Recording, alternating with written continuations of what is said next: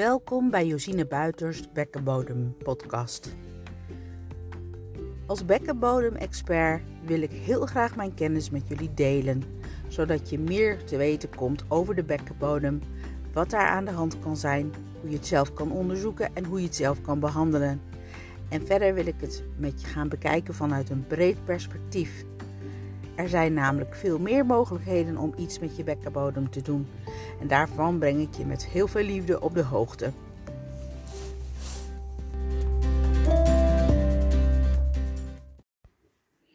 Deze week zag ik een eh, post voorbij komen op Instagram van Kim Munnekom. En uh, daarin vertelde zij dat een uh, bepaalde uitspraak van Dean Jackson haar heel erg uh, was bijgebleven. En wat was nou die uitspraak? En ja, uh, net zoals zij, zeg maar, daardoor um, uh, geraakt werd, zeg maar, werd ik dat ook. En die uitspraak was: Treat yourself like a million dollar racehorse. En daar ben ik eigenlijk de hele week, heeft hij in mijn hoofd uh, rondgespookt. En uh, ja, wat zijn mijn ervaringen met uh, mensen, zeg maar, met bekkenbodemklachten? Hoe zij zichzelf eigenlijk behandelen, verzorgen. En dat wil ik heel graag met jullie uh, delen, want ja, deze uh, uitspraak bleef mij gewoon heel erg bij. En ik dacht van ja, daar kan ik wat mee. Dus daarom vandaag neem ik jou mee in deze podcast over de uitspraak Treat yourself like a million dollar racehorse. Treat yourself like a million dollar racehorse. Ja, hoe zou je een paard dat uh, heel veel waard is, wat ook heel veel geld zeg maar voor jou binnen moet halen, hoe zou je de, die behandelen?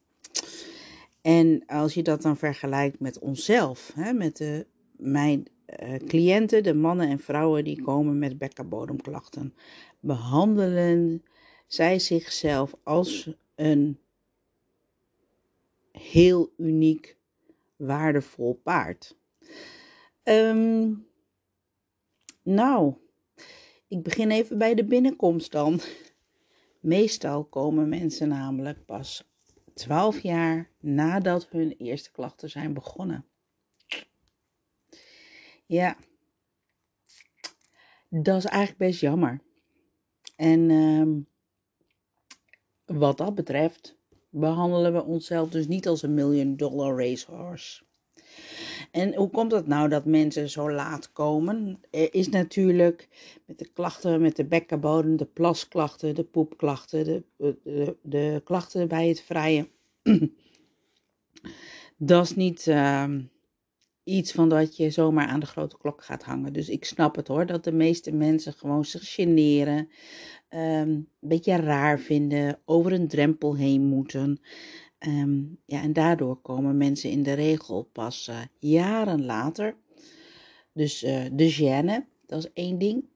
Het tweede is dat uh, klachten in het bekkenbodemgebied ook enorm kunnen variëren. Ze kunnen echt hoppel de bobbel gaan. De ene week kan je heel veel last hebben. De andere week denk je, nou, alles is weer over. En dat maakt ook dat heel veel mensen denken van, nou ja, ik zie het nog wel even aan. Dus eigenlijk is dat ook gewoon menselijkerwijs gewoon heel logisch. Dus dat is de tweede reden, zeg maar, dat mensen zo uh, laat pas komen. Um, verder, wat ik in de praktijk ook merk, is dat mensen gewoon het idee hebben van, nou, ik overdrijf het misschien. Of ja, het kan altijd nog erger.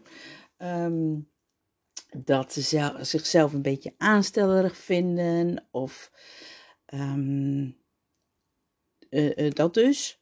Dat is nummer drie. Um, dat mensen het bagatelliseren. Um, en een ander is dat, wat wilde ik nou zeggen? Dat men ook wel heel erg bang is om lange trajecten in te moeten. Of dat ze vervelende onderzoeken moeten ondergaan. Uh, dat ze eigenlijk een soort van broodje aap verhalen hebben gehoord van, uh, oh, en dan gaat dit gebeuren en dan dat. En mijn moeder zus of mijn buurvrouw zo. En daar hebben ze gewoon geen zin in. Dus iets waar je tegenop ziet, ja, dat is eigenlijk ook logisch dat je daar uh, van wegloopt. Dus wat betreft uh, de binnenkomst van mijn cliënten, nou, dan behandelen we onszelf helemaal niet als zo'n million dollar racehorse. Um, dat zou wel iets eerder mogen. mijn eigen ervaring is ook dat als mensen gewoon komen met iets kleins, dat de trajecten bijvoorbeeld heel kort zijn en dat je ook uh, wat mijn ervaring ook is, is dat het vaak niet hele moeilijke dingen zijn, maar eigenlijk heel erg simpel. En um, ja, ik vind het zelf altijd jammer dat, en dat is met name bij de groep vrouwen, dat als ze bijvoorbeeld komen als ze 60 zijn, dat ze dan zeggen: Ja, ik had ook veel eerder moeten komen. En is het nou zo simpel? En dat ze er eigenlijk ook wel weer een beetje spijt van hebben. Dus alsjeblieft uh, met name vrouwen van uh, behandel jezelf als, als zo'n million dollar racehorse en kom gewoon meteen als je klachten hebt. Want als zo'n paard iets zou hebben, dan ga je die ook heel goed verzorgen. En dan zorg je ook dat de dokter komt, dan dat die, dat paard wordt onderzocht en dat hij extra rust krijgt en dat hij daar geen stress van heeft. Dan ga je extra goed voor hem zorgen. Dus uh, ja, dat is even voor de binnenkomst. Overigens is het zo bij mannen dat ze meestal iets eerder komen. Mannen komen vaak bij de eerste druppel. Maar dat is ook omdat vrouwen. Tenminste, die, die, die logica had ik zelf uh, in mijn hoofd. Uh, vrouwen zijn vanaf veel jonger al vaak gewend om een inlegkruisje of een verbandje te dragen. Dus als ze dan urineverlies hebben, ja, dan hebben ze vaak al iets voor. Hè? Of, of vanwege afscheiding die ze al hebben. Kijk, en mannen als die een druppel verliezen, dat is vaak de eerste aanraking uh, dat ze iets verliezen, uh, ja, iets verloren. En dan zijn ze veel snel geneigd, oh, daar moet ik dan iets aan doen. Dus ook gewoon het zelf je, je erbij neerleggen dat het zo is, dat maakt ook dat mensen later komen. Een ander punt die ik even wilde benoemen was met name met onze billen. De vagina, de anus. Dat um, we dat een soort van afleren om daar goed voor te zorgen. Als we kijken, als een babytje net wordt geboren, dan zijn we daar heel alert op. Van um, of die billetjes wel lekker zacht zijn, of ze niet nat zijn, dat er een zalfje opkomt. Um, daar zijn we heel goed voor. En als volwassenen doen we dat op de een of andere manier niet meer. Maar ook uh, voor je vagina, zeg maar, moet je goed zorgen. En dat hoeft niet middels te poetsen en zo, zeg maar. Maar gewoon uh, spoelen. En um, dat, dat geldt overigens voor de anus ook. Maar bij de anus kan je ook nog wel uh, de glijbaan glad maken, zo noem ik dat. En als je nou denkt van nou de glijbaan glad maken, dan is het handig om, als je daar interesse in hebt, de online poepcursus bijvoorbeeld te doen. Want dan, dan, dan kan je al dit soort tips zeg maar uh, horen. Um, maar ja, dat vergeten we dus vaak om een, een zalfje te doen. En dat vinden we raar. En um, ja, kijk, en ook als zalfjes niet helpen, dan heel vaak krijg ik ook de, van mensen te horen, ja, ik ben bij de huisarts geweest en ik heb een schimmelzalfje gekregen of ik heb een dit soort zalfje gekregen en het gaat niet over. En dat we ons daar vaak ook bij neerleggen van, oké, dan wist de artsen dus niet. En het, is zo'n raar gebied, ik heb ook geen zin dat daar weer wordt gekeken of, uh, nou, aan mijn lijf verder geen polonaise. Um, en dan laten ze het erbij. Maar ook voor die huidproblematiek, dus vaginaal of in het kruisgebied bij de man, bij de anus, dat is echt wel heel erg raadzaam om daarna te laten kijken. Dus ja, wat dat betreft, ook qua huid in dat gebied, daar zou ik wel wensen dat we onszelf iets meer zouden behandelen als zo'n heel uniek paard. En weer een ander iets is dat zo'n paard, en jijzelf dus als moeder of ook als man, um, dat we uh, even rust af en toe nodig hebben. Tijd voor onszelf. En uh, wat ik heel veel zie is bij jonge moeders, dat ze zichzelf compleet wegcijferen. Vaders ook, dat ze druk, druk hebben met werk. oh, ik moet dit nog doen, ook oh, moet dat nog doen. En dat we heel erg vaak bezig zijn om alle balletjes in de lucht te halen. En dat juist die mensen, ja, op een gegeven moment, iedereen heeft een tax. En ehm, als je gewoon uh, daarbij bijvoorbeeld ook nog hartstikke vermoeid wordt, of van, van kleine kinderen die s'nachts wakker worden, maar ook uh, bij de oudere groep, bijvoorbeeld de mensen die mantelzorger zijn voor een partner, of de ja, 30, 40-jarigen die dus mantelzorger zijn voor een vader of moeder, zie je vaak ook dat ze ja, zichzelf um, ja, op het derde plan uh, hebben staan en dus ja, eigenlijk niet komen. En dat, is, dat vind ik eigenlijk wel heel, heel jammer. En wie zie ik nog meer in mijn praktijk? Ik zie ook een grote groep mensen die een um, aantal klachten hebben in dat buik, bekken, bekkenbodemgebied. Bijvoorbeeld buikpijn, uh, rugklachten, een blessure die steeds terugkomt, een beetje poepklachten. Dat ze al bij diverse specialisten zijn geweest en dat de specialist zegt, nou, op, op dit vlak is niks aan de hand. Um, en dat ze dan ook denken van, nou ja, het zal wel tussen de oren zitten. Ik hoef niet meer verder te zoeken, want de specialist die weet het niet.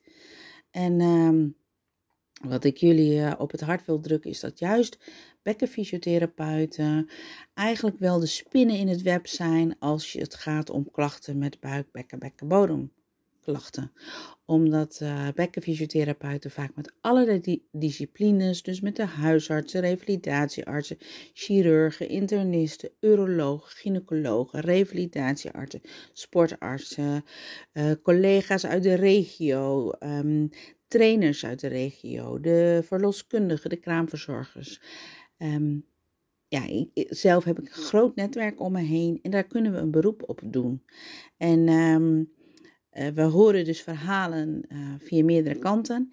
En wij kunnen, of zijn er eigenlijk ook op geschoold en ingetraind, dat wij die samenhang voor mensen duidelijk maken. En dat we dus inzicht kunnen geven in hoe ook alles op elkaar inwerkt. En dan blijkt een klacht vaak niet op zichzelf te staan, maar um, eigenlijk heel logisch te zijn. En ja, desbetreffende specialist of huisarts heeft het dan goed op zijn vlakgebied, maar het is zeg maar niet gematcht met iets anders. Dus um, daarin zou ik ook wensen dat uh, mensen iets kritischer worden en gewoon door gaan vragen. Maar als je nou zelf ook iemand kent die al jaren met bepaalde klachten loopt en je hoort dit nu en denkt, aha, geef het door. Geef het alsjeblieft door. Want uh, hoe meer mensen ik zeg maar bereik, hoe meer mensen op de juiste plek komen bij collega's of bij mij. En uh, dat is een van de redenen waarom ik ook online uh, dingen opzet. Om de drempel iets lager te maken. En en wat ik belangrijk vind in dat online gebeuren is dat ik mensen inzicht geef in het, in het hele geheel. Dus niet via één spoor, meerdere sporen. En dat ik het zo belangrijk vind dat jij jezelf op nummer één zet. Dus dat jij jezelf gaat behandelen als dat million dollar race horse. Want dat verdien je gewoon. Ja, en wat ik verder eigenlijk in onze westerse cultuur eigenlijk altijd wel wonderlijk vind, is dat we eigenlijk heel vaak het paard achter de wagen spannen. Dat ik vrouwen krijg, bijvoorbeeld na een bevalling met klachten. Um, terwijl er naar mijn idee dat we ook een vroege risicoanalyse kunnen doen tijdens de zwangerschap. En dat er ook tijdens de zwangerschap al dat we vier belangrijke dingen in kaart kunnen brengen die van wezenlijk belang zijn voor jouw gezondheid, dus de gezondheid van de moeder, en maar ook voor het kindje.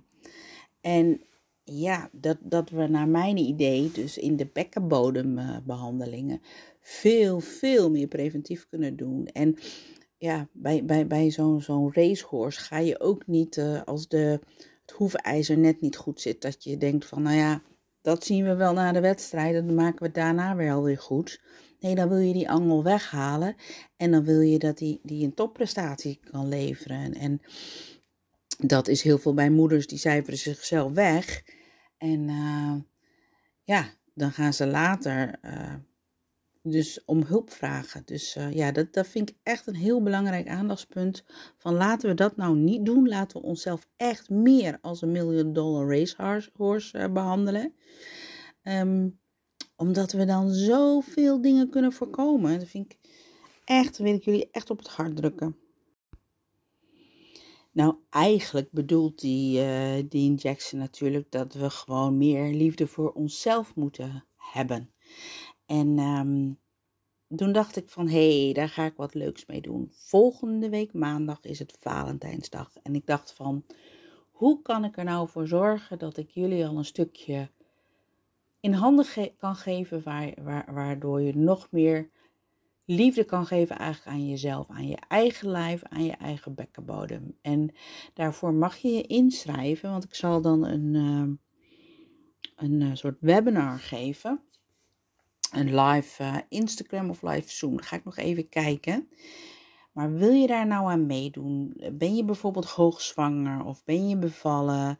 Of heb je klachten in het buikbekkengebied? Uh, met plassen, met poepen, met vrijen? Um, heb je pijnklachten en denk je van ja, ik wil toch heel graag starten met iets goeds doen voor mijn bekkenbodem? Schrijf je dan alvast in en dan stuur ik je de linken toe. En ik mogelijk doe, doe, doe wel twee sessies. En dan uh, krijg je, ontvang je van mij uh, een mailtje met de link wanneer het komt en dat je het kan volgen. En dan kan je het ook op jouw tijdstip mogelijk nog weer terug beluisteren. Nou, stuur mij dan een mailtje naar info.pelvywise.nl met je naam daaronder. En heb ik daar nog meer voor nodig? Nee, volgens mij gewoon je naam en e-mailadres. En die zal ik dan alleen voor deze actie zeg maar gebruiken, Valentijnsactie. Dus als je dat erbij wil uh, tikken, dan uh, ga ik jou uh, op de hoogte brengen van wat we precies gaan doen. En ehm, dan ben je een van de eerste die dat eh, hoort. Dit was dan uh, weer een aflevering van de Bekkenbodem podcast. Um, ik hoop dat je het heel leuk vond om te luisteren en dat je de volgende keer er weer bent. En denk je nou van dit is ook heel zinvol voor iemand anders of van waarde voor iemand anders, geef het dan door. Dus als je een buurvrouw kent, vriendin, een neef of nicht, um, iemand op je werk uh, die uh, baat kan hebben bij deze podcast... Uh, deel het dan. Uh, ik vind het ook heel erg leuk om te horen van wat je ervan vond. Dan kan je op iTunes kan je een uh, review achterlaten. Al met al hoop ik gewoon met deze podcast um, de bekkenbodem meer onder de aandacht te brengen van mannen, vrouwen, jongens, meisjes. Um, nou, hartelijk dank voor het luisteren en een hele fijne dag, middag, avond of weekend wanneer je dit ook maar luistert. Lieve groet van mij, Josine.